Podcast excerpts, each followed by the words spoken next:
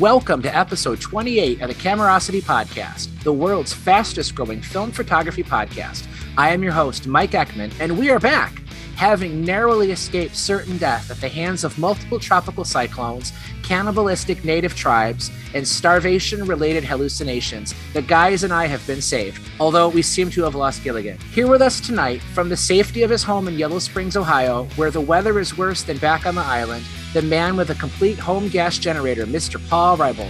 Have the storms died down there yet? Yeah, I don't know if you uh, if you hear a lot of rumbling here in the background. It was it's either my dinner or the the thunderstorm coming through. From tropical Florida, a place where right now it's hotter in Ohio than where he is, Mr. Anthony Rue. Do you have any tips for Paul on emergency preparedness during severe weather? I don't. The wine dark seas tossed my butt all the way back to Florida, where we immediately had lightning that knocked out my scanner and my computer and my monitor and my well. So I'm about ready to camp back out on the island. And finally, from Sydney, Australia, the only one of us four who is not currently being subjected to extremely hot and stormy weather, Mr. Theo Panagopoulos.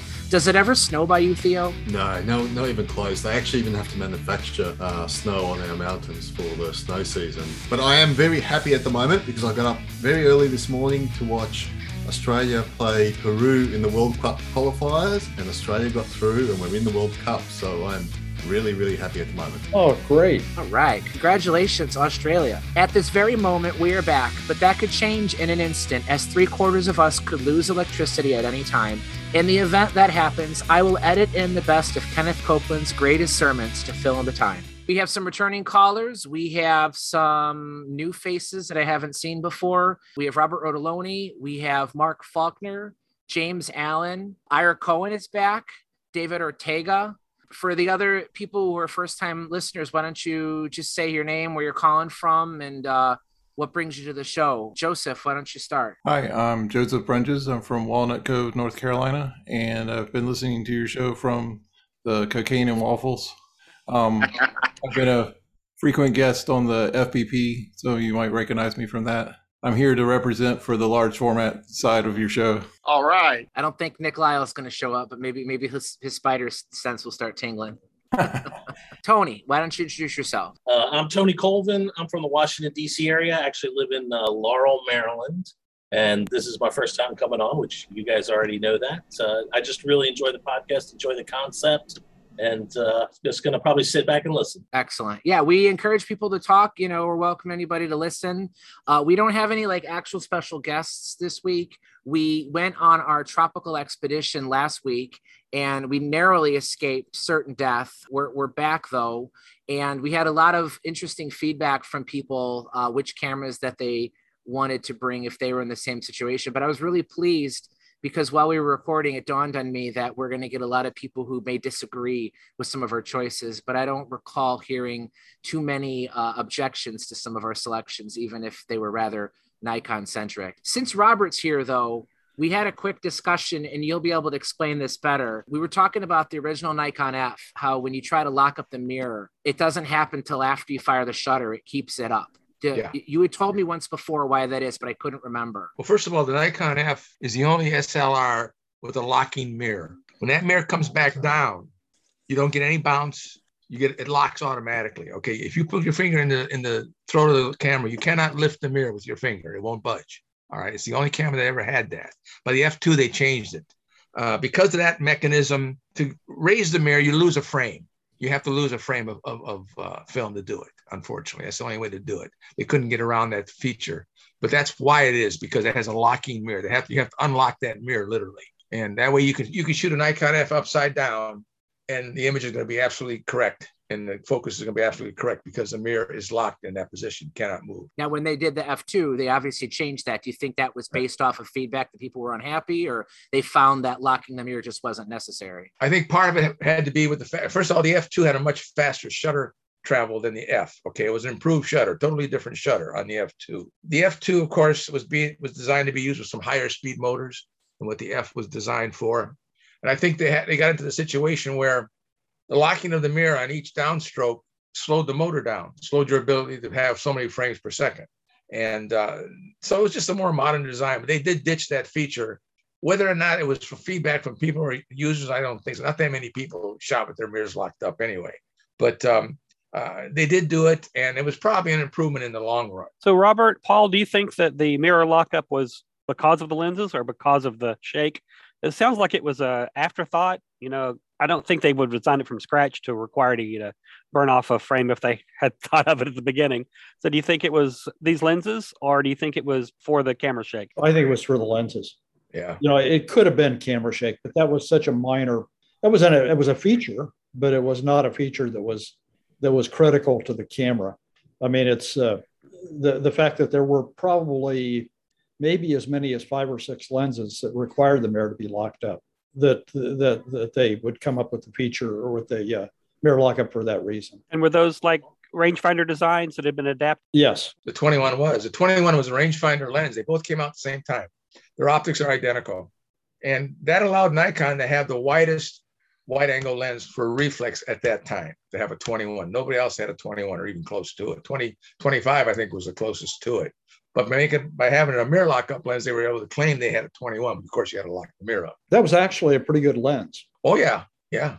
Yes, it was. It was a very simple design, not complicated at all. And the two op- the two lenses had the exact same optical design. All they had to do for the reflex version they had to they had to square off one one side of the uh, rear element a little bit so it could clear the the, the mirror as in the, in the up position was hitting that rear element a little bit. Otherwise, they are identical. Yashica has an f1.2 lens where they had to do that, where they had to cut a Mhm. section of the element out. Yeah, yeah. I don't remember which one that is, uh, but I recall seeing that. Yeah, I had one of those. That was one of the most one of the rarest lenses I've ever had. It was actually a Tomioka 50 millimeter 1.2.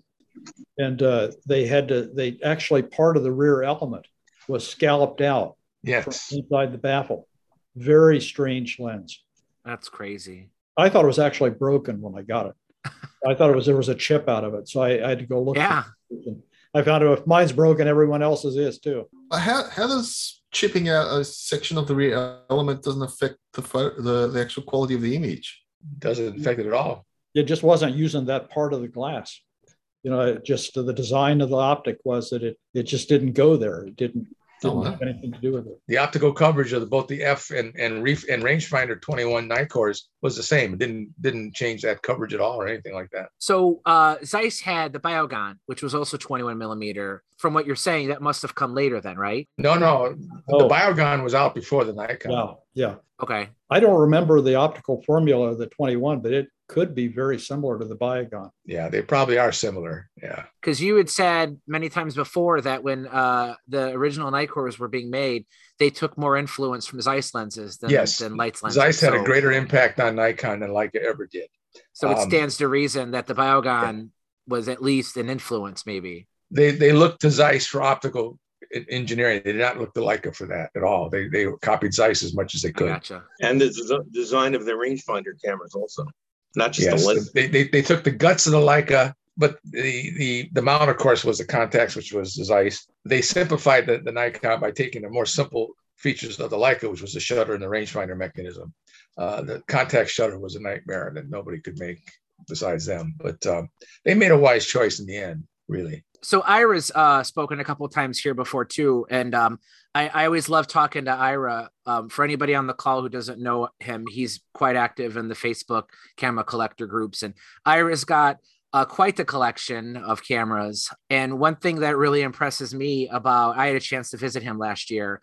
One thing that impresses me is how few duplicates he has. So you know, to have so many, you know, a lot of times people who are really into a brand will get like a whole bunch of the same kind, you know, and, and collect variants. But Ira, you have very few duplicates. And when you do have a duplicate, there's truly something different about the camera, but maybe it's the same model, right? Is that correct? Yeah, but that really wouldn't be duplicate now. I've That's never true. understood why people get duplicates of the same camera. The only time I'll get an actual duplicate is if I find a better one and then I want to sell the one that's not as good. There you go. Other That than that, sense. there are no duplicates. you know, we were talking a few minutes ago about, you know, the less loved camera brands. And um, I think you're a perfect person to speak to that because of the vast number of companies and cameras that you've seen. Is there any, like, let me backtrack a little. I know you love Alpa. I was just going to say, This is your third collection. So you've had whole collections of cameras gotten rid of them and then just No, no, over? no. I did not get rid of them. I was robbed. Literally, my apartment, the apartment I lived in with my parents, was robbed in 1963, I think. Then my house, where I was living in 1986, was robbed. Oh, jeez. And that's why I now have a very sophisticated alarm system with laser beams and sharks and everything else. And a guard dog. and a guard dog. You can see them right here. So Ira, of either of your previous two collections, is there still anything that from those that you've been trying to get that you still don't have? Now, my father, what part of the first collection, my father bought a Kine Exakta with a round window home from Europe after the war, World War II. He had a Rolleiflex 3.5E, but like I said, everything was stolen. Um, we started building up the collection together. I remember going to a bar mitzvah in 1969, and there was a photographer there using a two and a quarter by three and a quarter uh, graphic, speed graphic. And that culminated in a two and a half year search with my father looking for a speed graphic similar to that one. And that was great. I mean, spending just two and a half years with my father on a single quest for a camera was unbelievable. And I finally got it. I didn't get a speed graphic. One of my patients actually gave me a speed graphic, uh, but I got a Century graphic. That was the one that the guy had used. I didn't know from uh, which graphic was which at that time. But like I said, they just cleaned this out. They took everything could be plugged in, out VCR, televisions, radios, microwave oven. What happened was we went to Puerto Rico on vacation, and my kids were chatting a mile a minute with the cab driver who took us to the airport. And he said, "Oh yeah, we're going away for two weeks. We're not going to come back." And I saw the little light bulb going on above the uh, cab driver's head, and I said, uh, "Shut up already!" And sure enough, we got called in Puerto Rico by Oh, my man. secretary. Tell uh, the police called her and told us the house was cleaned out. Was anything ever recovered? Of course not. Yeah. Um, Or I'm, I'm with you on this one. I uh, about nine years ago, I took a lunch break and I thought I'll just go home and have lunch and watch an episode of Doctor Who. And I went home and I noticed that our garage door was open and it was, it was unusual. We live out on uh, a, a, a state park where we're, we're very isolated. Our driveway is like a quarter mile long and we're up on in a very rural part of, of the area.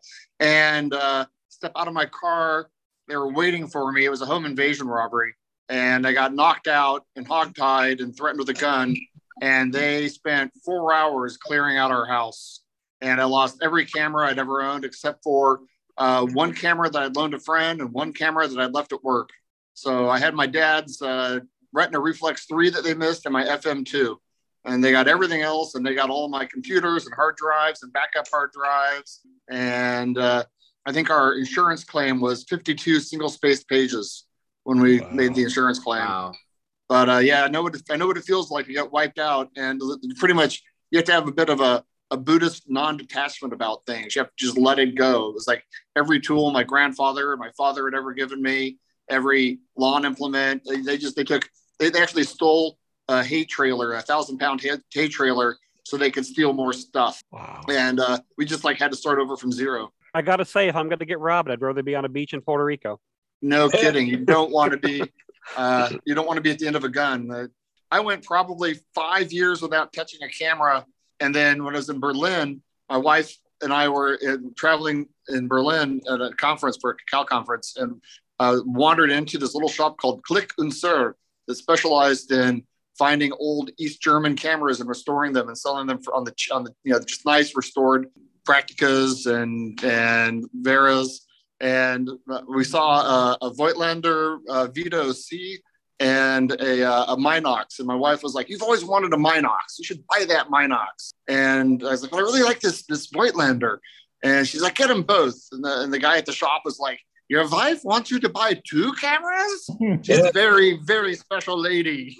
and that that that got me back into collecting though. That I had not picked up a camera in probably four years before then. You know, I have a cabinet in my office also with cameras that don't really fit in my collection here, and all my patients see them. So over the years, as everybody has switched to digital, a lot of my patients have just brought in their cameras and say, "Here, take it." Yeah. I had the same thing. I had the same thing happen to me. I used to have my own pharmacy for about eight years, and I had I put up a bunch of inexpensive cheapy cameras up on the top shelves around the, the pharmacy part. and uh, my customers would, would see that and they started bringing me stuff, just all kinds of things.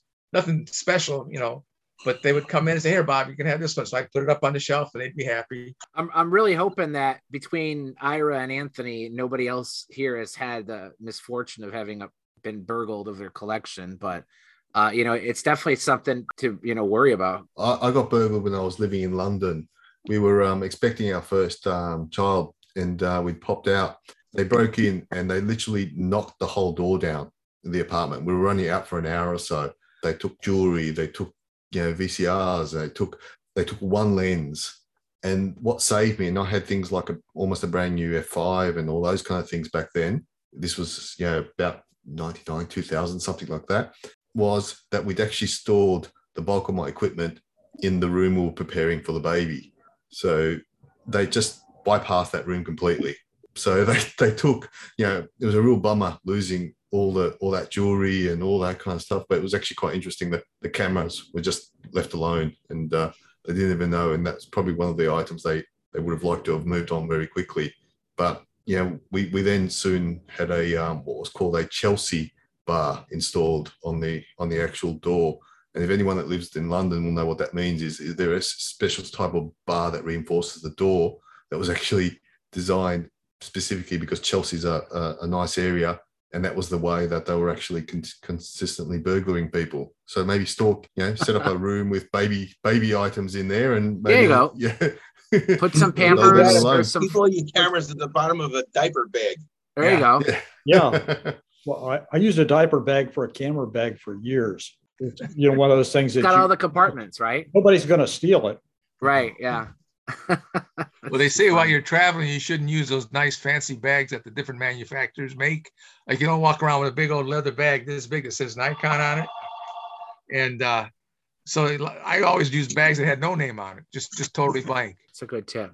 So, um, I don't know. We're, we have a, we had uh, while we were talking, Mark Peterson joined. He's back, and uh, I owe Mark an apology because like a month ago, I promised to send Mark some film, and I completely forgot. So I'm really sorry, Mark. But I I will get that off to you as soon as I can. It's been it's been crazy. Uh, you can see behind me, I have no walls, so I'm I'm ever so slowly finishing this basement. As soon as you get it done, I got to see it. Yeah, yeah. Robert Robert it lives five minutes from here and he wants to come over and see, but all you can see is insulation and, and framing right now. But uh this this whole basement thing, I you um it was Joseph. You said you had listened all the way back to the cocaine and waffles episode. And about a week or so ago, I actually listened to I think it was episode two. Um and it wasn't even five minutes into that show, and I'm talking about my basement. and it's like that was a year over a year ago and i just it's dawned on me like how long of like like a succubus of my life this thing has become Yeah, I'm actually sitting in my finished basement right now. yeah And It took how long did it take At least six months. Oh, Yeah, okay, to well- I have a, I have a, the room I'm in right now is a little studio space, and then I have a dark room, and just off that, that's a little bit bigger. Um, But yeah, it took a while to figure out, you know, just figuring out what you want, you know, spacing things, and and then finding someone to do it for a good price. I mean, I got some ridiculous quotes before I found someone reasonable to do it. well and that's what's the delay is for me. I just i i we had people come in and i i couldn't swallow any of the quotes. So i just said you know what? I'll just figure it out. I'll do it myself. I've never done anything before. So uh, a whole bunch of youtube videos and and a little bit of willpower and i've been able to make it this far i mean i we did hire an electrician for the lights so i didn't do any electrical but in terms of all the framing it, it's not hard Yeah, I Hiring finished, an electrician is a good idea. yeah Did you know there's only two kinds of electricians? Oh. Good ones and dead ones. yeah Be sure to put in a, a nursery. yeah nursery for the protection of the cameras Yeah. i'll get one of those chelsea bars on, on the door down here so are you making a dark room down there as well, or is it just a mic? for me i don't do any printing so um, i do my own developing i have a room a utility room with a sink and everything where i hang you know do all that stuff in there and when i need to put film in tanks uh, i just go in the bathroom and turn the lights off. So I, i'm not going to have a proper dark room at least that's not in the plans yet. Um, maybe one day after everything's all settled and my kids are a little bit bigger because i still have two small children maybe i'll you know get in larger and start doing my own printing. But for the time being i really only need the darkness to get stuff into the tank. So no i just have a utility room for that. I know Right. some people do their bathrooms. Yes. If you ever need an enlarger, don't buy one. I got a Beseler 23C sitting over here, barely barely used. I was Okay. going to offer one. That, that makes two of us. yeah, I got one. For, I got one to give away also. I got the extra large baseboard on it and everything. I Like still have the darkest plastic cover that goes over to protect it. Darkroom world. I'm looking at we're on Zoom and there are there's 13 people on here. And obviously, besides my own, I've been to Robert's house, I've been to Ira's house, I've been to Mark Faulkner's house, and just recently I visited Paul. Um, I've met Paul before, we've met at shows before, but I, I never got to visit him at his home. And uh, you know, he got to show me some really cool stuff. You had your uh, Beseler enlarger that you said was unique because it's manual. Yeah, Is that right? it's a 45V, Well, the big which one, is a single girder rather than a, a, a two girder, and it's not motorized. It's uh, it's a, a crank up like the Omegas, and I, I prefer that because with the motorized, I can never stop them exactly Yeah. where I wanted them to stop. So I was I was always fighting with it. So when I had the chance, I was a Beseler dealer, so I was able to get one of the 45Vs. Mike, that remind you asked about brands that people like but are off the uh, broken. Yeah. What's it? The broken path. Here, take a look. Tell me where I should stop. Yeah, yeah, that's Ira. That's conspicuous consumption, and you should be ashamed of yourself. Oh, was that an Edixa we passed? That was the very first Edixa called the Comet. That's before it even had the Edixa name. Okay, so I, I have the very first Edixa. It all works, but the uh, at the slow speeds, the curtain doesn't quite want to close, and I I can't find information on like I on a on a uh, Zenith. It's very simple. There's a little screw. You don't have to really take it apart, just the bottom plate to tighten the second curtain. But the Edixa looks totally different inside, and I since the camera basically works and I'm not too skilled, I don't want to have to take it all apart. One of the things I like in terms of collecting is what I like to call Alpha Omega, which is the first camera in a series like this particular Comet. And I also have the Edixa TL Electronic. Mhm. So that would be the last one. And I had that with a whole bunch of stuff. there's how many different retinas have been made? And Ira, you only have two, right? You have a 117 and what one of the SLRs, maybe? And a three, no, I don't have any of the SLRs unless you want to count the Instamatic Reflex, but I have a 3S also. That's it. Yes, okay. two of them. Yeah. So I mean, with with everything you have, like only two of them are retinas. You have very few TLRs. You have almost Um, no point wait, shoots. I have very few. I don't have any Six- six, by six. six by TLR, six. Yeah, that's what I meant to say. But I have plenty of other ones. Right, like 127s, and you have the Yeah. Gem Flex I saw there. Yeah, that little well, hit, little the hit camera. T- yeah. So um, you had a camera that I recently wrote about. Can can I say that? Sure. uh, that was the Eigenbau camera, which um, it's it's I, I just call it that only because that means homemade camera. He's got it right there. And this camera is just if you can see it strange. Uh, It's it's the most recent review on my site. This thing, there's a plate on the back uh, that dates it or uh, origins it from somewhere in the UK, Light, Leicester. I can't ever pronounce it right. Yeah. Um, I found Leicester. that guy's It's Less Say that pronounced Lester, I found Leicester. out. Yeah. you know, you wonder who would make a camera like that. You would assume that anybody making their own camera might just hobble together a lens on a box, but whoever made this thing went through great pains to create like a top plate shutter release. He has a zero lash setting on the film transport. So you can actually tighten a screw below the gears that transport the film for like perfect frame spacing. Yeah, this this has a film advance unlike I've ever seen before. If you look at it here, this lever on the top is the film advance, Yeah. and it also cocks the shutter. but this thing is completely homemade. It, it shoots 12 millimeter by 17 or 18. I can't remember what I wrote. Uh, so it's it's almost like a sub mini, but the camera's huge. Well, not huge, but it's about the size of like a full frame 35 millimeter, but it shoots It's- very small images. You know what? The image is similar to that of a biflex. Explain what a biflex is for anybody who doesn't know. It's very strangely put together in that I think you have to put the film through the camera twice, once upside down and once right side up. Well, when I think of a 35 millimeter camera that makes smaller images, um, the Ticina comes to mind. So this thing shoots regular 35 millimeter. Robert, this is your camera. Looks familiar. Yeah, I finally gotten around to shooting it. I'm on my second roll of film through it. I had to find a cassette before I could load it because uh, you absolutely cannot. I, I tried to see if there's a way I could just like tight roll film and and and see if it would still work, but the motor would just won't pull it through. But uh, it's it's pretty neat when you see the 35 millimeter strip, but the images are quite a bit smaller. So it's like a sub mini, but it uses regular film for easy development, and that's about the same size images that that, that Eigenbau camera makes. By the way, here's the biflex to give you an idea. Here's a ruler. Ira's showing us it's really hard to see. It's about two by four. Two by four, and it it's 35 millimeter, and it shoots Yeah. smaller than 35 millimeter pictures. It's a tiny, I think it's 11 by 15. Wow. And it's interesting because the outside of it looks like an old Bell and Howell Filmo movie camera. It has that flocked brown covering. Very strange. You mentioned uh, Alpha and Omega. Uh, It's not quite the Omega, but uh, a, I have a Bolsey Jubilee, uh, Ooh. which these are. It's the B2 with uh, a German lens and shutter, so they upgraded it. But otherwise, it's and it's got a fancy plastic top plate too. But I haven't shot with this before too. But I've I've had pretty good luck with the B2. You know, it's got a Wollensak. I think in Alphax, if I remember correctly. I have it buried somewhere, but these are quite nice. I have Um, one of those, but it's labeled as a Wittnauer. Wittnauer, yeah, they Yep. had a, a Wittnauer rebrand, but it's the same camera. But they all have a what a Steinheil lens, which is you know German, I guess that helps sell them better. But I I, I had pretty good luck with the with the Wollensak lenses on the other versions.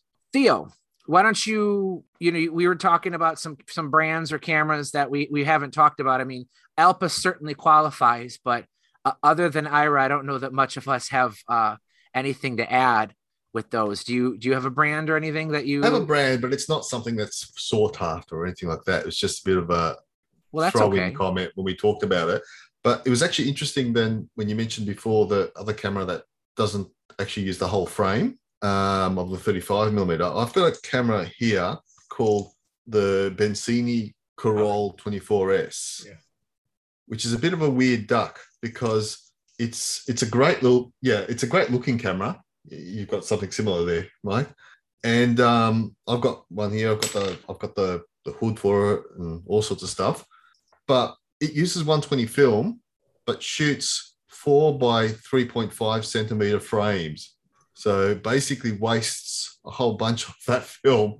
And um, But you get 24 exposures per roll though, which you I do think get is why they 24 did it. exposures, but there's so much wastage there where Yeah. you, you kind of wonder why didn't they just use the whole width of the, the actual film, which which probably has something to do with the the actual yeah, lens ability to to capture that. As you can see there in the back, you can see that it's sort of framed off. Is Uh, that mask and- removable? No, No, uh-uh. at least built in. mine's not either. Yeah, I remember I wrote about this camera. It's been a long time, so it, uh, my memory's a little rusty. But these cameras are made in Italy and Milano. Um, I believe the reason was 35 millimeter film was still very expensive back then, whereas roll film was easier to come by. And they were trying to make as economical of a camera because these these I mean they're neat cameras, but they are very basic. These are I don't know about yours, Theo, but this is like one solid piece of billet, you know, just kind of chiseled, right? it's basically a box camera made out of It's a- metal. Right. It's a box camera. Mine has a two speed shutter. The lens isn't collapsible, it's fixed. I mean, it's a basic camera. What looks like a selenium exposure meter is just a piece of plastic, doesn't even do anything. Um, but I think that the reason they had to do that was because roll film was cheaper and they didn't want, you know, making a six by six camera or even a six by four and a half, you're limited to 16 shots. So they just shrunk it down even more and gave people 24 exposures. So you put the one in the first red window, then you put the one in the second red Right. window. Yes. Okay. It's exactly like if you've ever shot 127, uh, which is what I owe Mark. I'm gonna keep. Yeah, there you go. Yeah, see, it's got the two windows like a Foth Yeah. Derby. Yeah, and this this one's Oh, what do you got there? this is the Comet Three, and it also has the two red windows on the back as well. So also a very strange Bencini creation. Now, what kind of is that? 127? Yeah. hmm Wow, that's cool. Yeah. Now that looks like um, it's more of an upright camera. It almost looks like a yeah. motion picture. Yeah, that's what I thought at first, and it turns out it's not. It's just the uh, still. Okay. Yeah, I've Right. got one here as well, but yours looks very different to the That's faceplate. looks- because the Roman numeral three is Oh. different than the Arabic three. Yeah, If you- Theo's is if much you put them different. side by side. Right. Okay. Interesting. I see. Yeah. That's, Which one's older? I'm gonna guess Mark's is older. Theo, yours looks more modern. Well, it's from the Roman Empire. It's got to be old. yes. There's a rumor saying that the Italians just gathered old warplanes that have been downed and actually made these cameras, but uh, I uh, I- I don't put much stock into that. Are there two viewfinders? Looks like there's no, two there's only one, in the the- one the one viewfinder at the back there, tiny Okay. little one.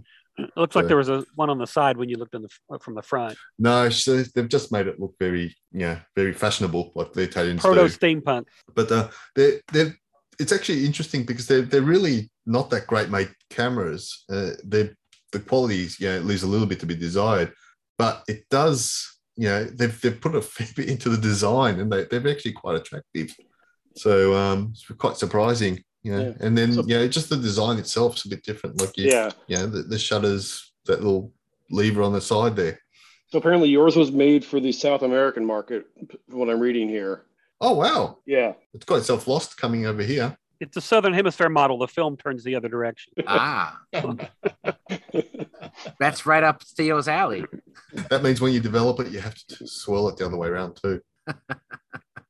That's a good uh, a segue into another brand that you know I I'm trying to think and I don't believe in 28 episodes we have spent much time at all, maybe just a little here and there about Yashica. You know, maybe that brand comes up a, a bit here and there. One of the very first film cameras I ever shot was an Yashica Electro, which um, a lot of people, you know, that people seem to be pretty divided on the Electros people between liking the great lens that they have, but you know they they don't have full manual control. You can't set your shutter speeds on them. They're aperture priority uh, auto exposure only. But um, James Allen, you're on the show, and I remember you telling me previously that you had sent out a Lynx a Yashica Lynx for service. Is that right? Am I remember correctly? Yes, I did. I haven't got it back yet. Oh, you haven't gotten it back yet. Okay. Had you ever No. shot that camera before? No, the shutter was stuck on it, so It's stuck it was away. just it was beautiful shape. You just couldn't Yeah. use it. Yeah, the Yashica, um, the Yashica rangefinders, the fixed lens rangefinders are pretty much all good. Uh, I shot a Minister D, which is one of the more basic ones. Got great shots from it. Theo's got something there. I recently reviewed earlier this year the 35cc, which I really love that camera because it has a 35 millimeter f1.8 lens on it, which to my knowledge nobody else released.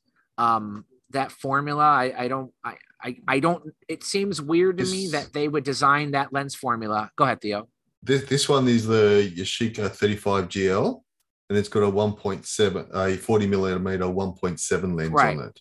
They did a lot of 40 millimeters, but this is a 35 1.8, just tiny bit wider. But it's a basic Yeah. camera, and the the Nikon one thing one of those? Nikon did have a 35 1.8. Uh, I'm pretty certain it's not the same formula though, um, unless they pulled out some. I have here a Japanese rangefinder that I think you you have not reviewed. I could be wrong, but I'll. Uh, it. I bought it sort of a junk box from somebody, uh, mainly to get uh, the Edixa reflex that I mentioned earlier. And th- this camera was just kind of in the box, and I didn't think much about it until I got home and discovered it works perfectly. So t- tell me what you know about it. It's a Minolta Rapid Minolta. Is that a Minolta V2? V2. V2. V2.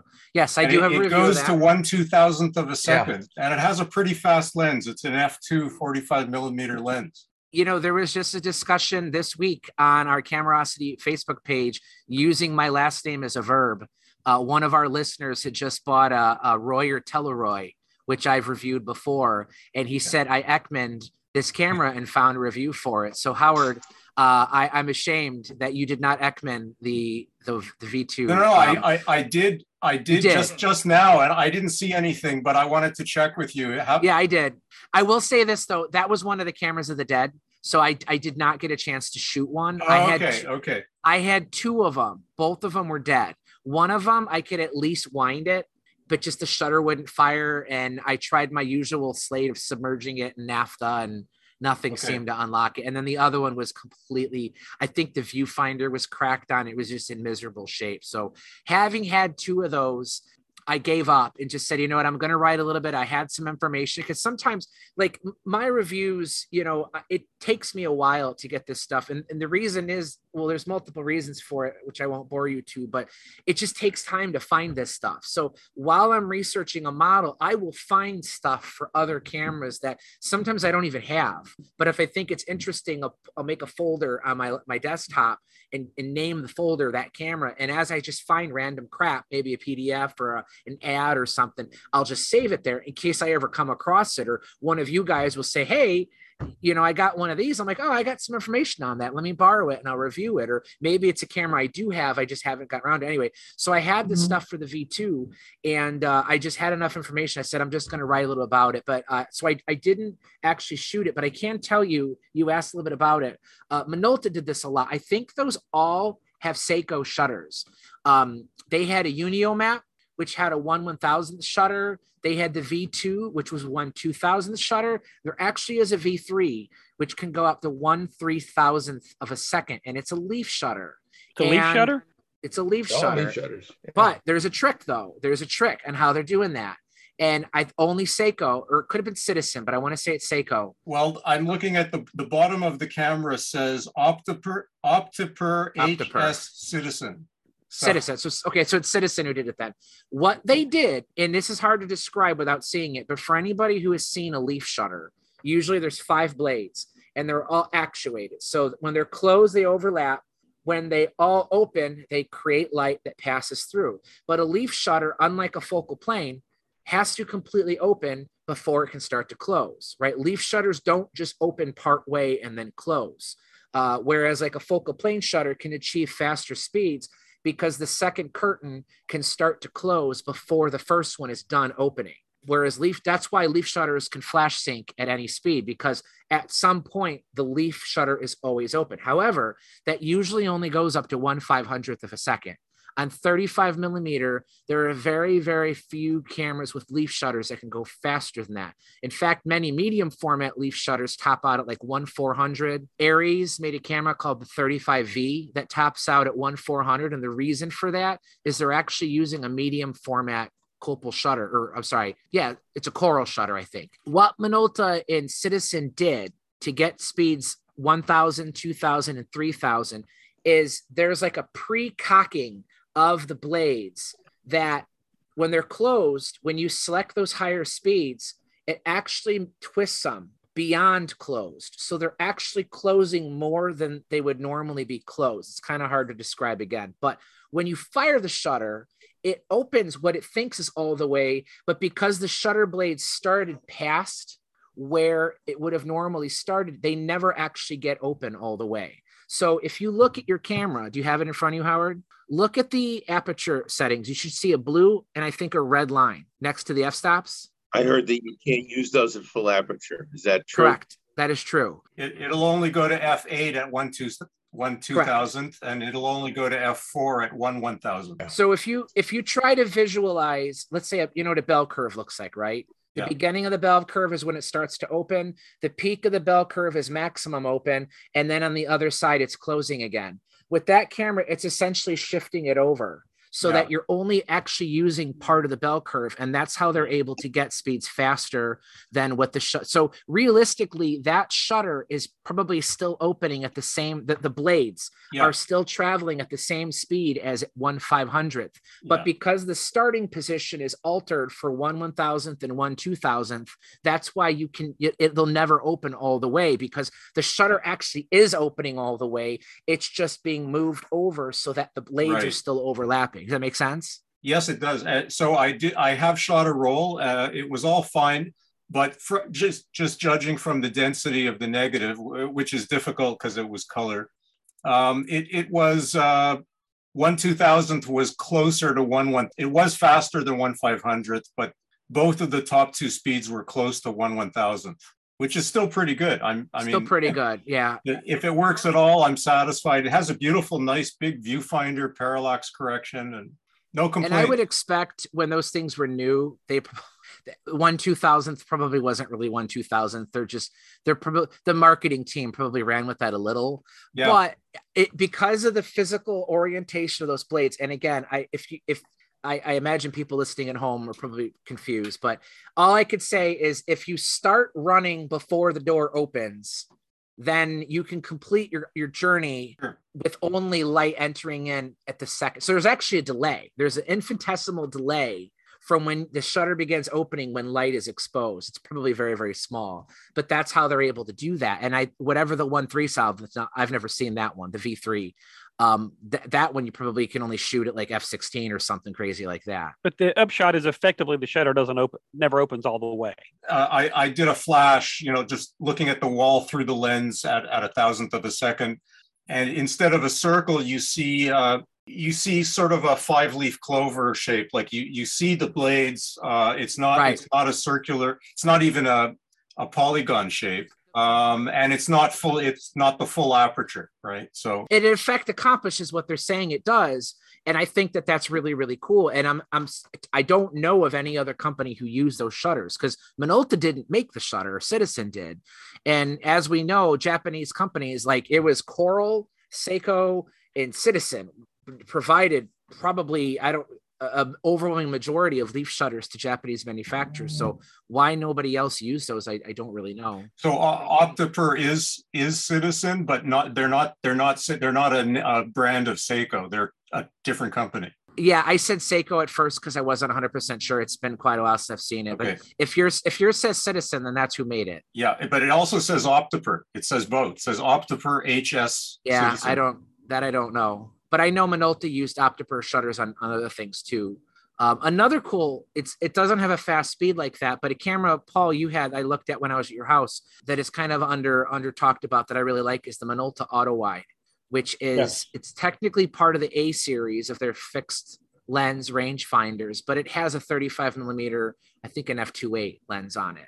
And um, the, the lens formula that they used on it has incredible depth of field. So they wisely did not put a rangefinder on it. And I know some people don't like scale focus, but that camera, it, it has it offers so much depth of field. You could pretty much shoot a whole roll of film. As long as you're not trying like close ups in a bar, you, you don't really even need a rangefinder. It's very fast to shoot, produces wonderful images, has a, a nice Rokkor lens on it. Uh, and, and it's pretty compact. I mean, the, the A, the Minolta A series, so the A, the A2, and the auto wide. I, I don't think this is true of the A5, but the the first three in the Minolta A series, the shutter is actually backwards in the in the in the camera. So what would normally be the front of the shutter is actually inside the body. And if anybody has an auto wide or an A or an A2, there's a dial on the top plate that you use to change shutter speeds. And the reason that dial is there is because underneath it is actually where the speed ring is for the leaf shutter. And that dial just has a gear on it and it's rotating the speed dial. On my A, it, it's like a volume knob on a radio. Right, exactly. It's like that on purpose because if you picture a, sh- a leaf shutter, usually there's the ring that you use to change the speeds. That would normally be at the front of the lens, but at Minolta mounted them backwards. So that ring is still there. It's just inside the camera. So they had to add that little volume knob thingy at the top that when you spin it, it's spinning the main dial below it. Thank you for explaining that. I always wondered about that. I have a review. I think it's for the auto wide. There's a guy in England that I talk to a lot, CJ DeHoog. He runs CJ's Classic Cameras, uh, and he does kind of his own repairs. And he took apart one of those, and I, I, he, with his permission, I shared some images of them disassembled, and you actually can see a typical leaf shutter speed ring inside the body of the camera under that dial. Yeah, I'm a I'm a Minolta guy because my dad was an AMC car driver. I feel like they're the uh, American Motors of uh, of camera makers. They uh, they never knew they were in second or in third place, even though they spent all of their all of their lives in third place. Fourth place. Okay, I'll give you that.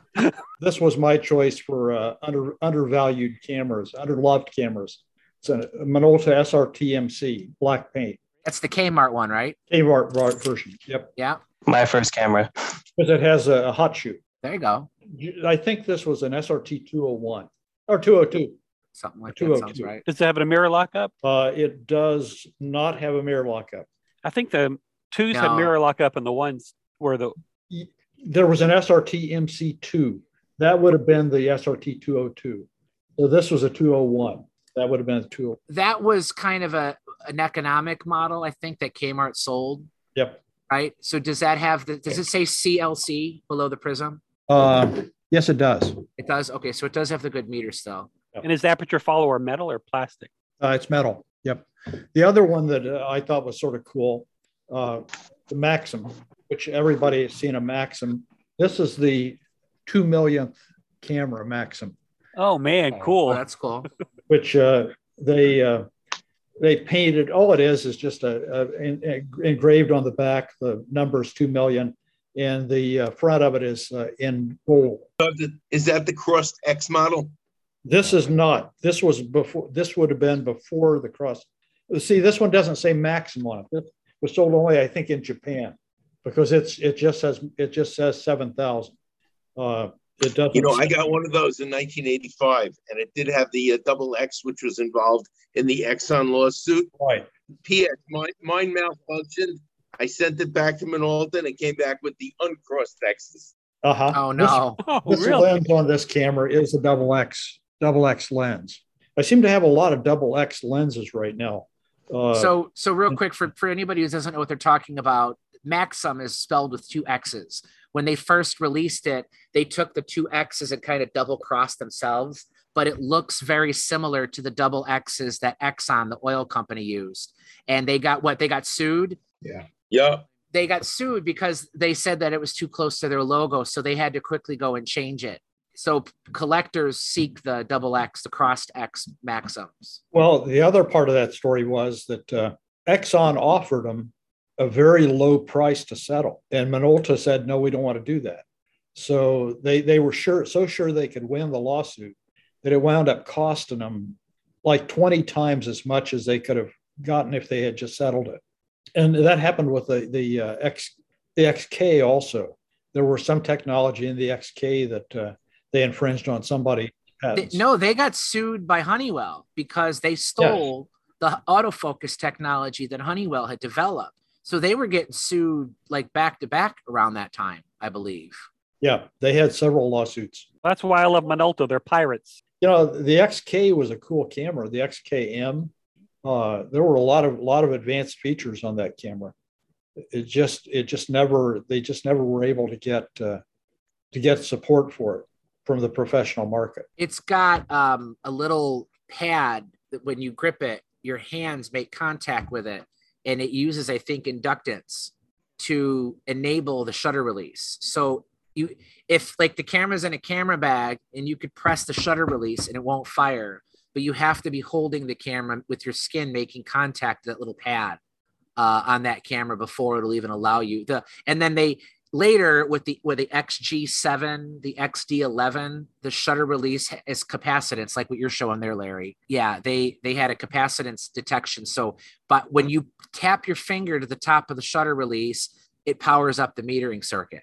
On the XK, and then it was also called the X1, I think, in different markets. If you look on the front of the camera, there's like a, a textured black grid and you have to be touching that otherwise the shutter release doesn't work howard you're shaking your head I, I, I had a Minolta digital camera, the Dimage A1. I think it was the last Minolta branded camera because the the A2 was branded Konica Minolta, and it had that technology. The hand grip had these uh, little Yeah, metal the metal, pads, yep.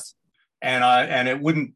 The camera basically wouldn't start, or the autofocus wouldn't start until you were gripping the hand grip. It was actually it worked well. It was a nice feature. It, It was did. reliable. What happens if you're wearing gloves? Yeah, That's a good gloves- question because I, I know I would have shot it in the winter. Um, I This think camera doesn't work work. with gloves. It's like You just- trying to use a cell phone with gloves. Does Yeah, not work. yeah, it doesn't work with gloves, you- but you can half press the button anytime Right, and it'll that's true. other half press. Larry's right. The the ones where they pre-power up the metering system, that's just to have it ready for you to work. The XK though, I think the shutter will not fire unless it thinks you're holding it. So what Ira, what you're saying, it won't work at all. I think Howard, the later ones that have like the the Maxxum Seven, I'm working on a review for that right now. That has little vertical metal stripes in the hand grip. You can still on. use it. It just uses that sensor to pre-power up the meter so that it's ready to go. So it's like they had that eye detection thing where it'll it'll kind of enable the autofocus system when you bring it to your eye. Minolta was very big at that time of trying to get their cameras like only from the mind of Minolta. They wanted them to be ready to go instinctively. You pick up the camera, put it up to your eye, it's already powered up. Well, what I do remember about the Dimage A1, the, the digital camera, is if you put it to your eye, it would automatically switch uh, the, the live view from the, the rear screen to the uh, uh, electronic viewfinder. So it did it did have an eye sensor for that. The Sony Alphas still work that same way. Yeah. They because they have Minolta. Here's a Maxxum 9. You can see the pads. Yeah. Yeah. Yeah. That, that's how the Dimage looked. Yeah. Yep. They use Yeah, I got quite a few the- cameras. Seven as well, right here, and it's the same thing. Yeah. Does And your seven when I- work, David? Yes, um, I have three. One, my wife has one. Um, I have a second one that has the aperture thing, and then this one works perfectly fine. And I was I, when when I got muted, I was actually going to show that I had um, a 50 macro with the um, Double with the double cross X on it. Yeah. Nice. So, So, you know the the yeah. seven is I really really like that camera. I love the ergonomics of it. Show the LCD on the back, David. This thing, eh, if you were to just glance at it, you would think it was a digital camera, but it has a huge LCD on the back door, and you could program like everything on it. You could program the you know the programmed auto exposure at what speeds different settings do. You you can even select multi autofocus points with it too. It's got a ton of buttons, but that camera, I've had three of them, and all three of them have the same problem where anything more than wide open and you get an EE message on the display because there's some kind of aperture linkage that, that breaks over time. And I thought almost all of those were dead, but you have two of them that work properly. Yep. Yeah. This one, um, thankfully the grip isn't like super all messed up. And then the Yeah. one that my that I found for my wife, I had to like wipe it down because the, the it was getting kind of tacky. But yeah, I'm kind of like cycling through all the different menus. It has like I don't even know That's how many cool. menus. Yeah, I'm gonna have a review of that coming up later this summer. Uh, even though mine doesn't work, but I was I may I was able to shoot it wide open, everything. It was fine then. But you try to stop it down even to f2, and it, it'll air out. But um, I, I would love to find one of those in good working order because they are very nice cameras. Is that the camera that? What's the rewind crank like on that, or is it a is it a power rewind? Uh, these ones are just all power. power. Power. Yeah, there's no rewind. Which one? Which camera was it? Did Minolta have a camera that had a very strange rewind crank that it pulled up and then then went off to the side? Yeah, like the Yalpas. It, it was a parallelogram. Yes, yes, but it wasn't the Alpha. There was another uh, Minolta, I believe, had a model. I think it was the Maximum 9000. Yes, it was. It was a nine thousand. Hang on. Exactly right. check. Anthony has a 9000. If he were here, he would talk about it. They released a model around the mid 90s called the 600 SI and the 650. I did a review of the 650 and it doesn't it does not have a mechanical rewind It- so it's still power but that camera has a lot more knobs on it than you oh look at that anthony just appeared There you go. You can see the Yeah, parallelogram. Yeah, oh there you go yeah. It's a very odd, uh, but very Well, it's odd if you're not used to Alpha. Yeah. so anthony we were just talking about minolta slrs and you have a do you have a maxxum 9000 or is it just the 9 It's the 9XI. the 9xi okay so that's not the same one then Actually, I only own three Minolta cameras. I've got the the super wide, or is it the auto wide? Auto wide. yeah we already talked about that The Super A, the Super A, which we both love, yeah and then the 9XI. Those are the only three Minoltas that I own. pretty good three though so um anthony welcome back is that how'd you do at trivia Uh, we killed it on the second half. I think we're going to get third place though, out of like 20 teams. We've talked about unloved or untalked about Alpas. Uh, we've been talking about Minoltas. We had a very brief Bencini discussion. I actually was able to find one of mine pretty quickly, but I thought there wasn't there a brand that you wanted to talk about? Well, I mean, I'm partial to the Konica Auto Reflex, the original Yeah. Auto Reflex that has the ability to switch between full frame and half frame. It's just like one of these weird transitional cameras as a uh, as a mechanical SLR. It's like super solid. I mean, it's a it's, this thing's a brick.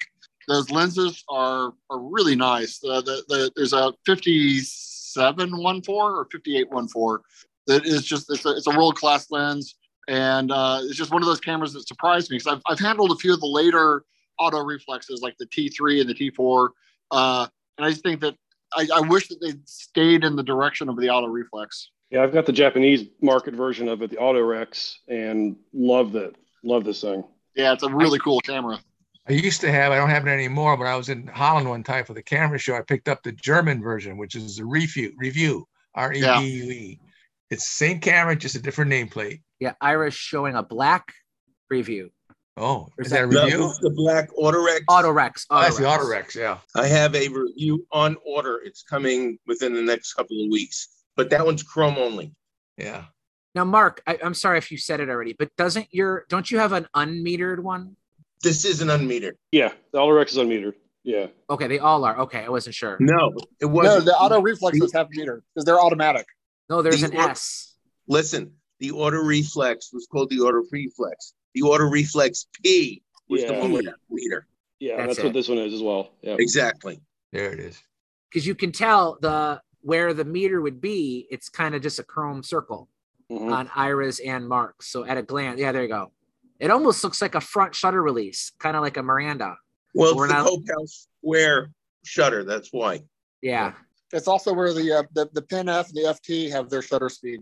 So I have a Holy Grail Konica that Ira, I don't think you have because I looked for it when I was at your house. Do you have the original Konica F? No. That's that's hard. That's hard to find. Yeah. That was the it, it's it's it's not the Copal Square. Konica had been developing a shutter supposedly with the same people who developed the Copal Square. I'm still not 100% sure on that lineage, but it is a vertically traveling metal blade shutter. Uh, it predates the the Nikkorex F, which had it. Uh, but the the Konica F has a top shutter speed of one two thousand, and it has a really neat feature where the pressure plate backs off the film gate as you advance film. Yeah. So the, the pressure plate re- removes its pressure while the film's advancing. Then when you get to the next frame, the pressure plate moves forward again to put the correct pressure to keep the film flat. But it does that so that there's almost no chance of scratching the film while it's advancing to the camera. The um, Konica also did that exact same thing on the Koni-Omegas. Do that too, where you know you have this one's loaded, so I can't do it. You have the rapid lever where you pull it out and shove it back in. You're advancing that film so fast, the pressure plate backs off while the film's traveling. And then when you push it back in and you make it ready for the next shot, the pressure plate moves forward to maintain pressure on the film so that you don't scratch it. Did, did you say that was the Konica F? Was their original?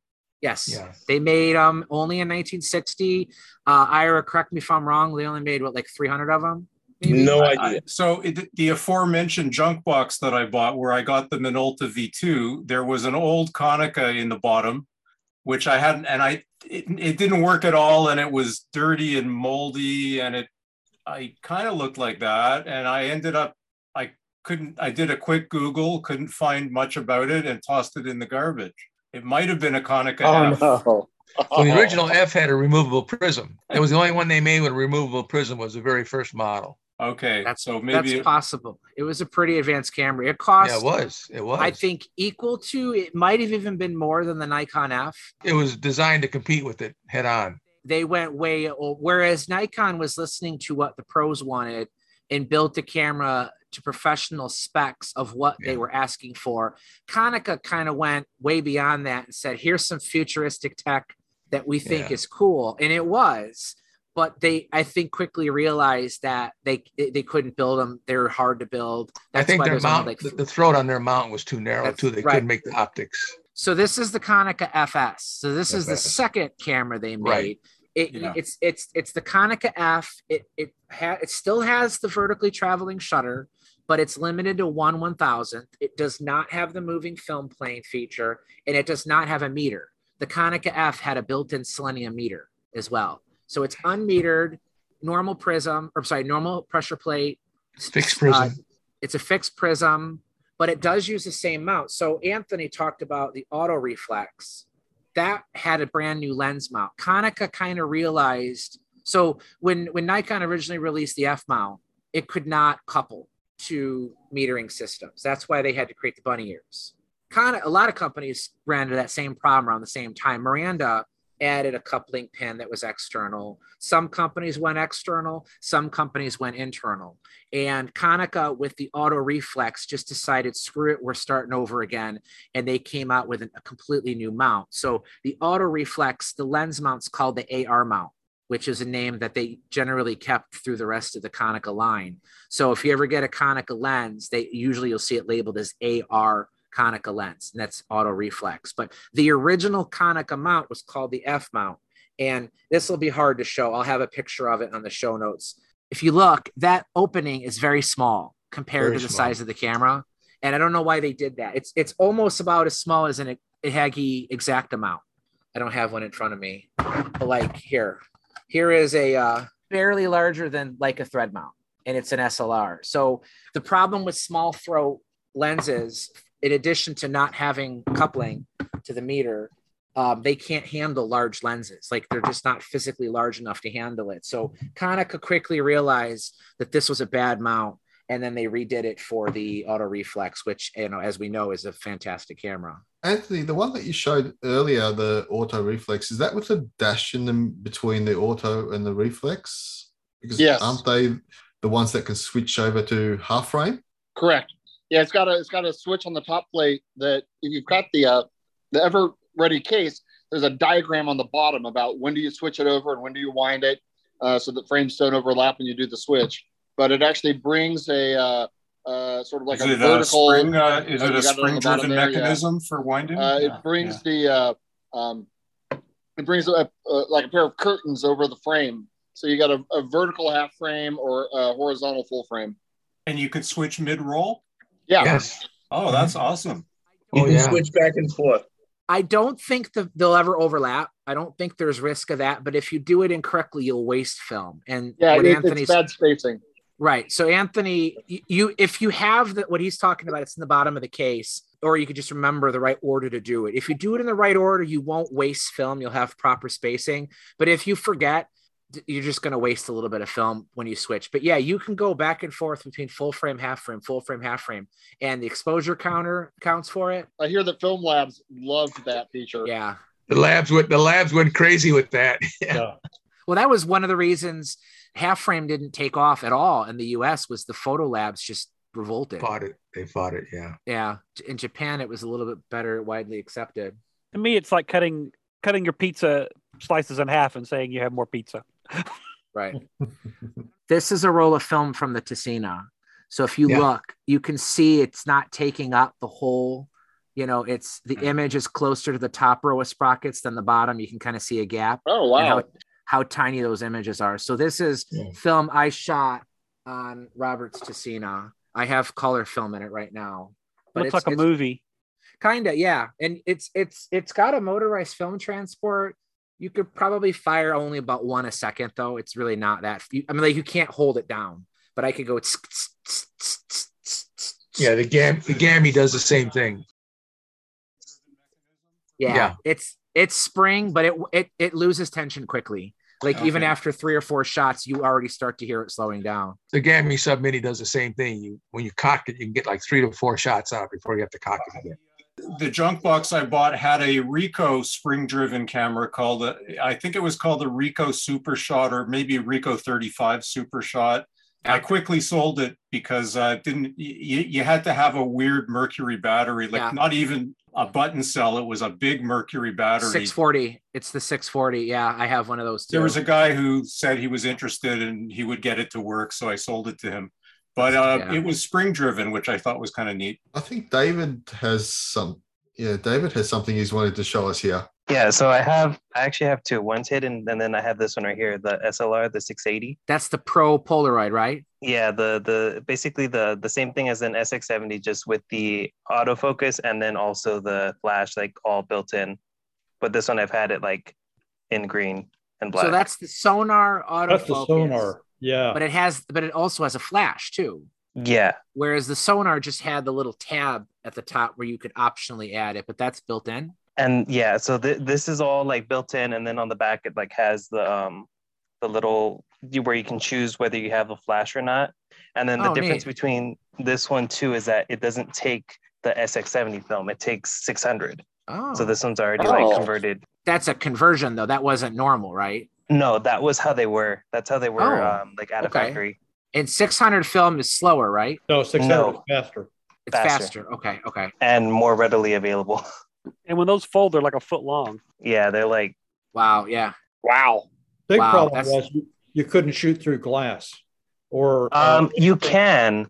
You just you just can't Manual use focus. autofocus. There's like a little focus. tab right here where you Oh, okay. switch it on to autofocus and then switch it on for manual focus. right.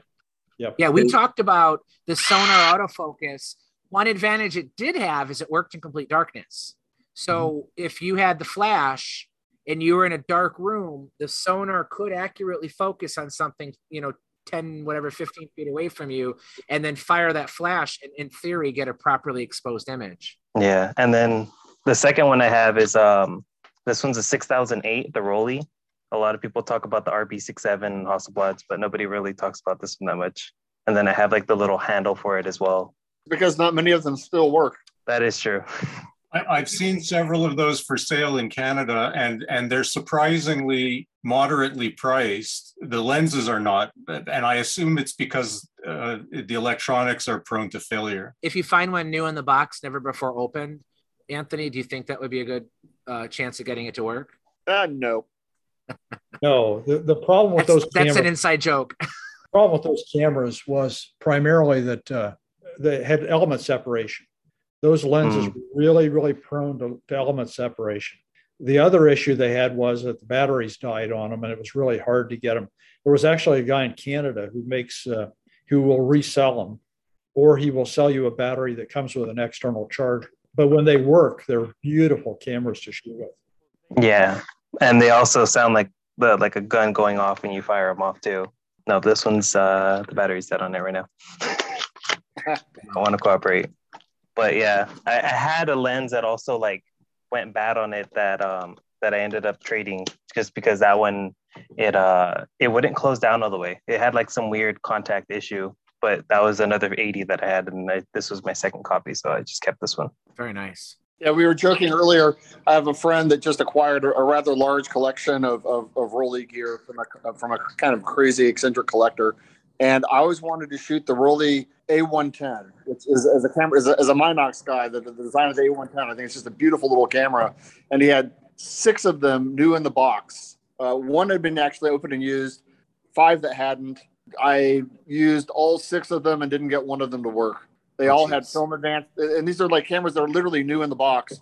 And I, I can only imagine that from sitting in a box for 40 years. Are they manual powered or they're by battery? No, no, no. It's the, the problem is it's like a Minox where you open it and then close it to advance the film. And there's like a slip clutch and it's not advancing the film. So it can take a picture, but you can take like multiple exposures on one frame, but it will not advance the film because uh, that little slip clutch doesn't engage. And so you slide it apart and slide it back together again. Uh, film didn't go anywhere. What, one reason I got interested in the, this Edixa was uh, I had read Mike's review of it and uh, all the historical information about uh, Henry, uh, I don't know if you pronounce it Wirgin or Virgin, the uh, own and how he was driven out of Nazi Germany and then came back. And the camera was designed by the same guy that designed the Rollei 35, Heinz and uh, Waaske. So it, it got me correct. all interested. And uh, the guy designed some nice cameras. well that's what i was going to say they're gorgeous i i love the that's one of the reasons i like the early mirandas too is they're just really pretty they're just nicely designed cameras And, and I have to say that the uh, the front shutter release, uh, I was kind of skeptical because I've had Prakticas that have a half front shutter release and angled, and I I didn't like that so much. But it is really nice. It, you you can really hold on to it firmly and, and trip the shutter. because you're pressing the shutter Yeah. into your face Yeah. so if you have that camera up against your nose you've stabilized it from one end and you're pushing in instead of down It's also the exact opposite of a Zenit 16, where you're Zenit at the 16. shutter releases on the back and you're actually pushing it away from your face. and those require quite a bit of pressure too they're not like very it's not like a olympus xa where the tiniest bit of pressure will fire it with the zenit 16 you got to shove your thumb into there to get that thing to fire By the way, he, here's my Rollei 110, and it works fine. Have you tried it with film in it though? I have no idea where to get 110 film. So yeah, the problem is that that all these cameras work except for the little slip clutch that engage after you shoot a, a photo. Yeah. So like a Minox C, you can open and close it without taking a picture. If you don't take a picture, it doesn't advance the film. But when you take a picture and you you engage the shutter, a little clutch comes in so that the wheel spins and drives the film. And on all six of these brand new cameras, even though the shutters would fire and the meters would work, uh, you couldn't advance the film. You put a, a, ro- a fresh roll of film in, and I had fresh Lomo film and also some of the FPP film, and uh, six cameras. Not one of them could roll the could, could shoot the film. I'm sure that these are cameras that have been used over the last 30 years. They probably would function perfectly fine, but something is just gummed up inside of them, and it just they will not advance film. How do you find the Minox uh, 35 compared to the Rollei 35? I prefer it. I'm also shooting a Minox MDC right now, which is the titanium scan version of the ML, and it's a stunning little camera. But I probably shot more frames on a Minox 35 GTE than any camera that I own. I bought one new in 91 or 92, and it's been around the world with me so many times. It's just like it's my preferred travel camera.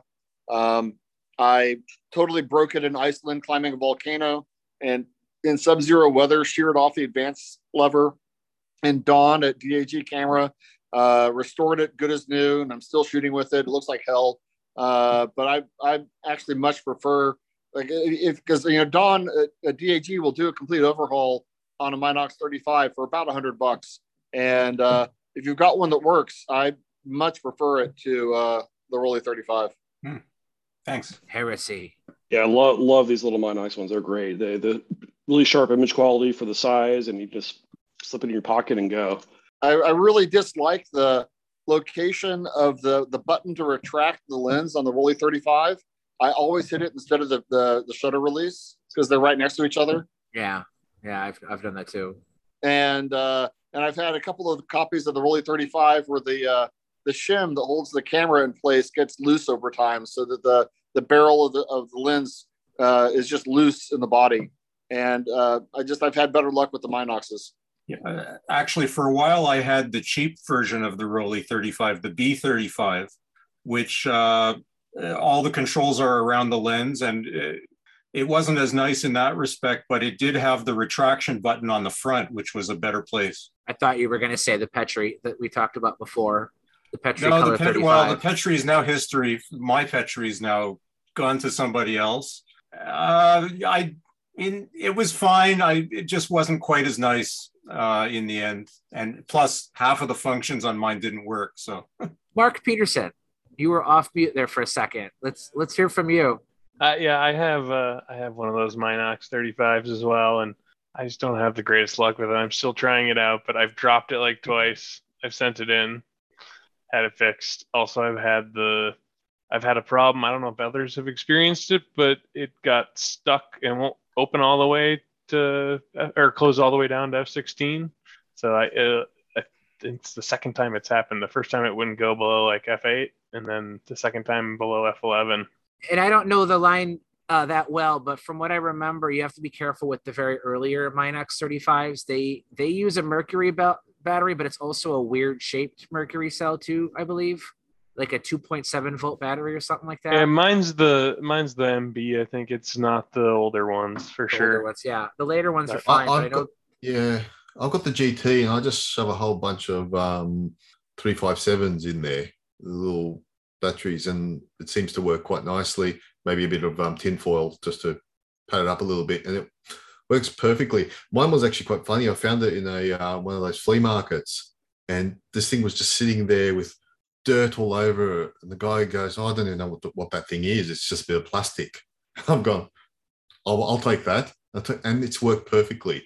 So it's actually quite weird because um, a lot of people say they have problems with it. And I bought this dirty, dingy looking one, which cleaned up her really nicely. And it's just worked perfectly from the day I've got it. Um, once I stuck some batteries in it. So I got one other thing for you, Mike. Is uh, that once I get that 127 film, I got. I guess I'm changing topics a little bit here, but how? Oh, what are you using to develop um, the film? Is there a, a, a reel that fits the? Um, well, if you have a Paterson, all Paterson reels have a setting for 127. I've all of the ones I've collected over the years are stainless steel. I have like Oh, really? seven Okay, or eight. yeah. Yeah, if Okay. any of the any of the ratcheting kind almost always have a setting for 127. Uh, if you only do stainless, you're going to have to get a stainless specifically for 127 because it's it's almost perfectly in the middle between 35 millimeter and 120. There's just no way you'd be able to fit that in there. Yeah, it'll be a lot easier to buy a Paterson uh, one reel tank than to Yeah. find a stainless steel 127. If reel. you're only going to do a single roll and don't feel like investing in a tank, if you have a tray and can just do it with the lights off, you could do it that way too. I know laying, I mean, you could probably even just lay it in the film and just because a strip of 127 is not that long. You know, if you have a, a decent sized tray, as long as you have enough fluid to cover it, you could do that if you're just doing it once ever. But if you think you're going to do it a couple times, try to find at least one Paterson tank because they have a middle setting that will work for 127. Yeah, I've just been like collecting stuff, and stainless steel seems to be something that people are giving away. So that's we've that's what we've, I've we had a debate. I don't even remember what episode it was, but we went back and forth about who prefers the stainless reels versus the Patersons. And I find I have better luck with the stainless on smaller formats. I have I am zero for infinity on medium format and a stainless reel. I, I just can't get it to sit correctly. So I use the Paterson, the plastic ratcheting ones for everything else. But um, when I do 110 or 16 millimeter, I have a stainless reel for that. I, I don't have a problem with that. So I don't know why I do better with the, the smaller formats, but I tend to prefer Pa- Patersons. I was just going to say one other thing. Uh, when we had Dan Tamarkin on, I had asked about um, the film canisters, so I just thought I'd give a little update. So Oh, he yeah. sent me uh, one of the Nikon canisters, and for what it's worth, that will not work in um, the um, the Barnack style Leicas It won't. because of the location of where the film gate opens is different Oh, okay. than the location. So when when you slide it in, it only slides in one direction. And this opening that where the film comes out is is appear at least I don't know. I, it feels like it would. It's on the it points the wrong direction. It doesn't. Maybe it could work, but it doesn't feel quite right. To If know. I have one. I did acquire one of the ones that I think is for an M.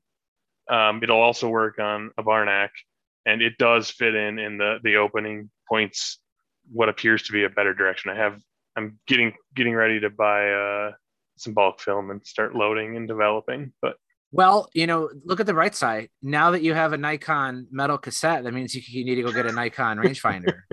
Pick up an S2. You won't regret it. Wait, we're not supposed to be talking about Nikon. Why? Let's quit bringing it up. I'm kidding. Hey, one of the things uh, when we were talking about underloved cameras, this is mine. The last good Leica SLR. Yeah. The SL2, which as opposed to the, the SL2 was weird because it used two batteries. It used one battery for the meter and it used a second battery that has a little button on the prism that you push the button and it lights up a light inside the finder so you can see the meter in uh, in dark areas. This one actually, the meter actually works in it. Multiple batteries. You know, I understand why they had to do it, but uh, what is it? The Pentax ES ES2 has four batteries you have Four to batteries. put in Well, this one bottom. uses two batteries, but they're in different places. different places. Okay. The battery for the meter is in the base. The battery for the uh, for the for the light is on the side in the front. Oh, okay. And the batteries for the uh, Pentax ES I just saw in this week.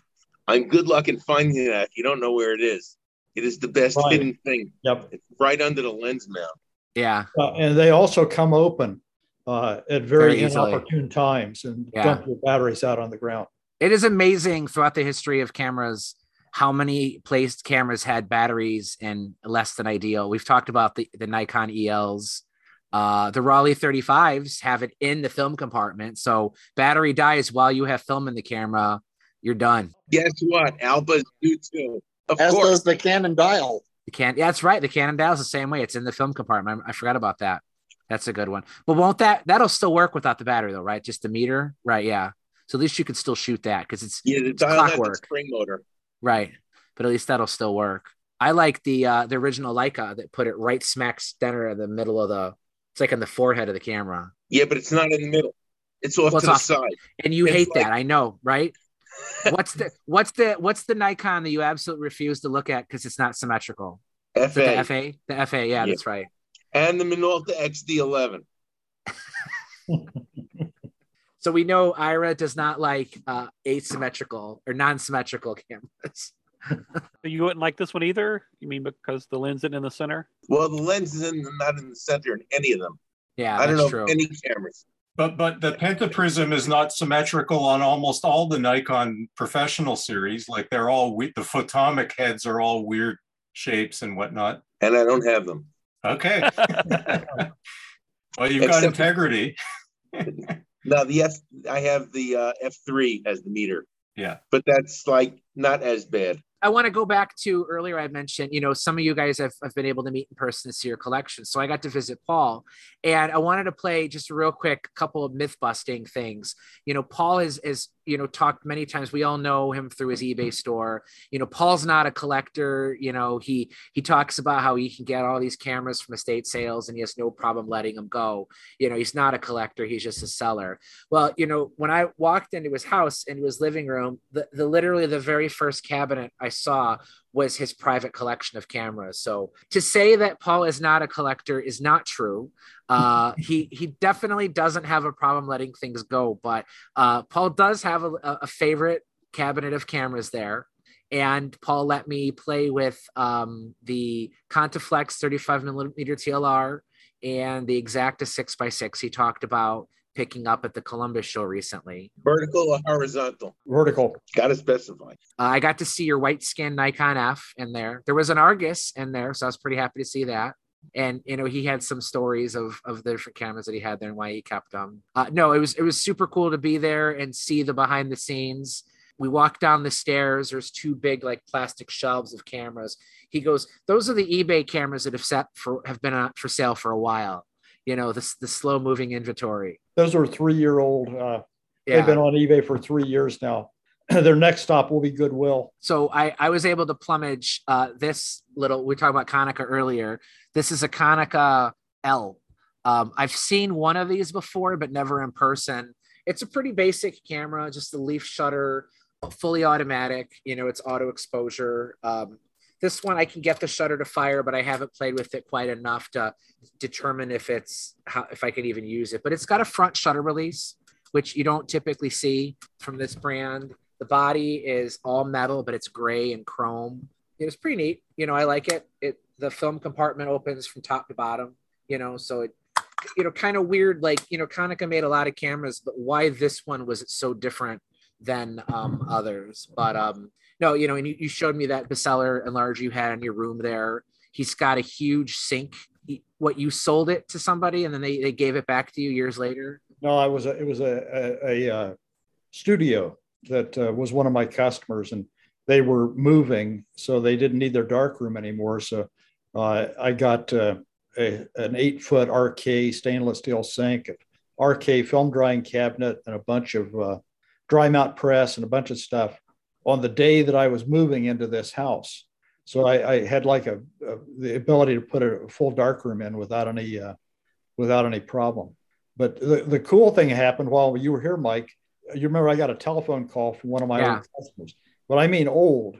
I retired 12 years ago and he was in his 70s then. So he calls and he, he has a Nikon D80 that uh, he couldn't get it to go off of the auto ISO setting. So he says, well, come over. I say, I'll come over and fix your camera. He said, okay, well, I'll give you a couple of cameras. So I go over and he gives me this, uh, he wants to give me this crown graphic with top mounted rangefinder and also a two by three crown graphic and a Nikon 8008 and some lenses. Of course, I'm not going to take them from him because I, I just can't do that to him. I realized when I got home, I've sold that camera twice and bought it three times, the same camera. Uh, because uh, when I buy those cameras, I take off all the crap. I take off the flash bracket. I took off the handle. I took off anything that's extraneous to me using it as a field camera. I take it off. So and so then I realized that was my that was the camera that I've owned three times before. Three times. Wow. Yeah. So this time I think I'm going to keep it. Yeah. So I was at his house for almost exactly three hours. And in that three hour window, he's still wheeling and dealing on the phone, you know? So uh, any, anybody who might wonder like how often people just call him, it, it happens. What, what 24 seven? Do you ever get calls in the middle of the night? Uh, I get them. I have I have messages in the mornings when I get up sometimes. No, it was, it was really great to be there. I, I really appreciate it. We had some. It was a fun time. Yeah, it really was. But we're, we're coming up on uh, an hour and 50 minutes, actually. We had a lot of participation this episode. It's really great to see returning faces and some new faces too. Um, we lost we lost Joseph earlier. Tony, you didn't really get much of a chance to talk. Do you is there a brand or cameras or question you want to ask us? I, it was good to listen. Um, yeah, a, cou- a couple of them that I don't think have gotten a lot of love on the Camerosity podcast. This one is kind of interesting. You guys can't see that. It's a Mamiya Sekor 1000.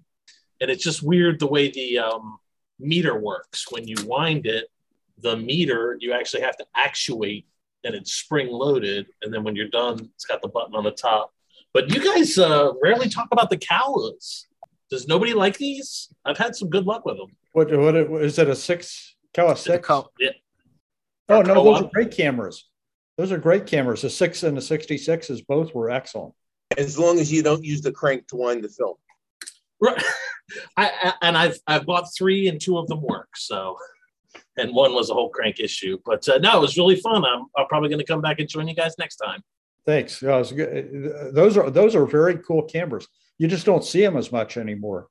No, you don't. Uh, they're really good lenses. In 1968, I lusted after one of those things like nobody's business. So when I started my present collection, that was the third camera I got. Cool. But my experience with that brand is only on their 35 millimeter cameras, and I like them. You know, the Kowaflex SLRs are, are actually quite nice. I've gotten excellent results from them. Their lenses are really, really good. They were, I think they made their own glass, and uh, I I had excellent results from them. I think Graflex used uh, their camera as uh, a rebrand also, the Callo. Yeah. Yeah, they they actually made uh, Kowa made the graphic cameras that were made in Japan were made by Kowa, I think, weren't they? Yeah. I don't know that I am not sure they made the jet, but the uh, the ones that were They made did. in Japan were Kowas. You remember the Kowa, uh, the graphic jet? From what I remember, I reviewed that camera. I think Had the CO2 had a CO2 cylinder. That's in it? right. Yeah, CO2 adv- for the film advance. Right. Yeah, the the jet was made by Kowa. They built the camera, but Graflex did make the CO2 system.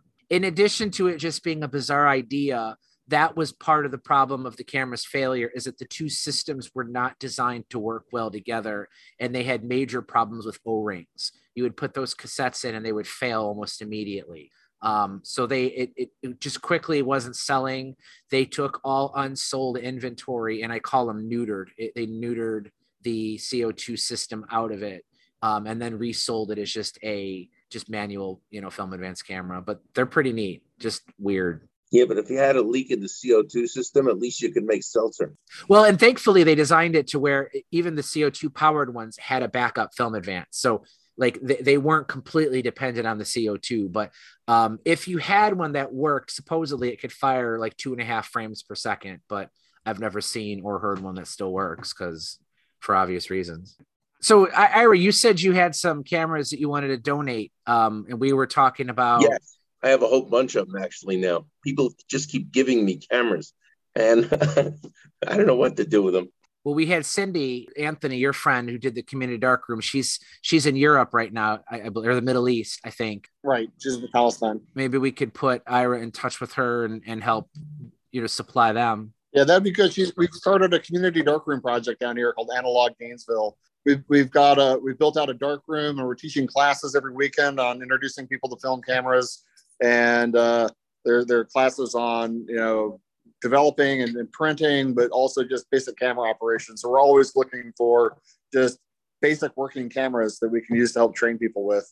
Have any of you guys planned your imminent demise about what's going to happen to your cameras? Lamps, they're all going to be made into lamps. I, I want a tomb, you know, and buried with them, and yeah, with with What? someone buried in there to look after them, Like the. Pharaoh, right? Yes. My wife knows to call Igor. Igor, yeah.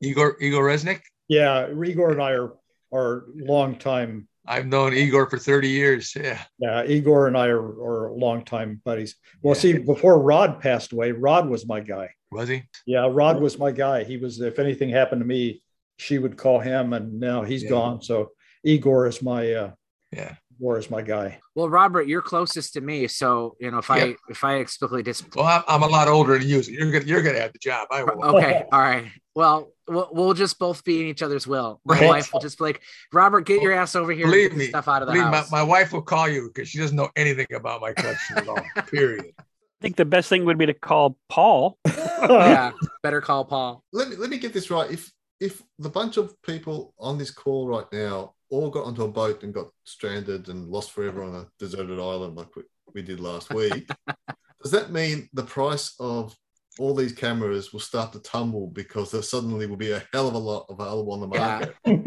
A glut. If this group of people's collections all hit eBay at the same time, there would be some people be losing their minds. We'll just It'll say be it. 2019 again.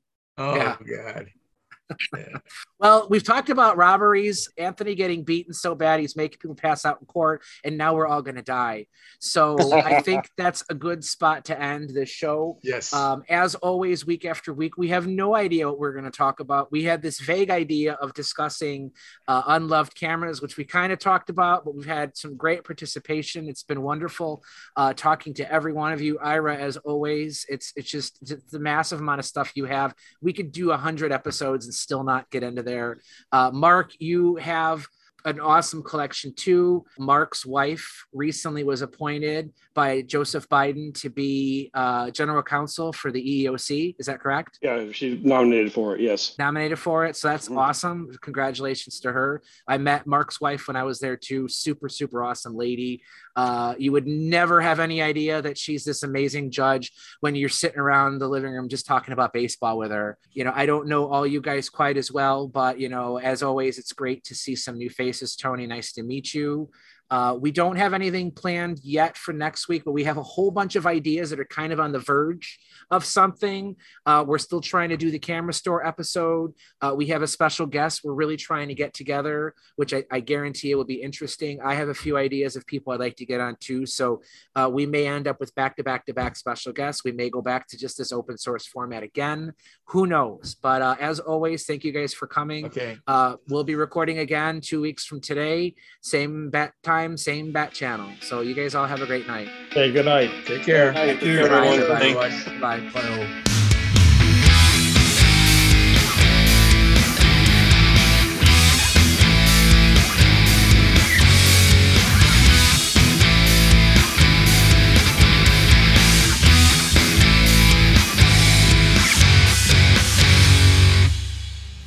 execute judgment on you, COVID 19. I execute judgment on you, Satan, you destroyer, you killer.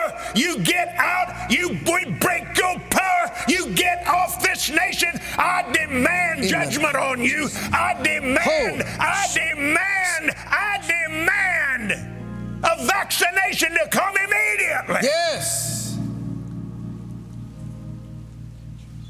I call you done.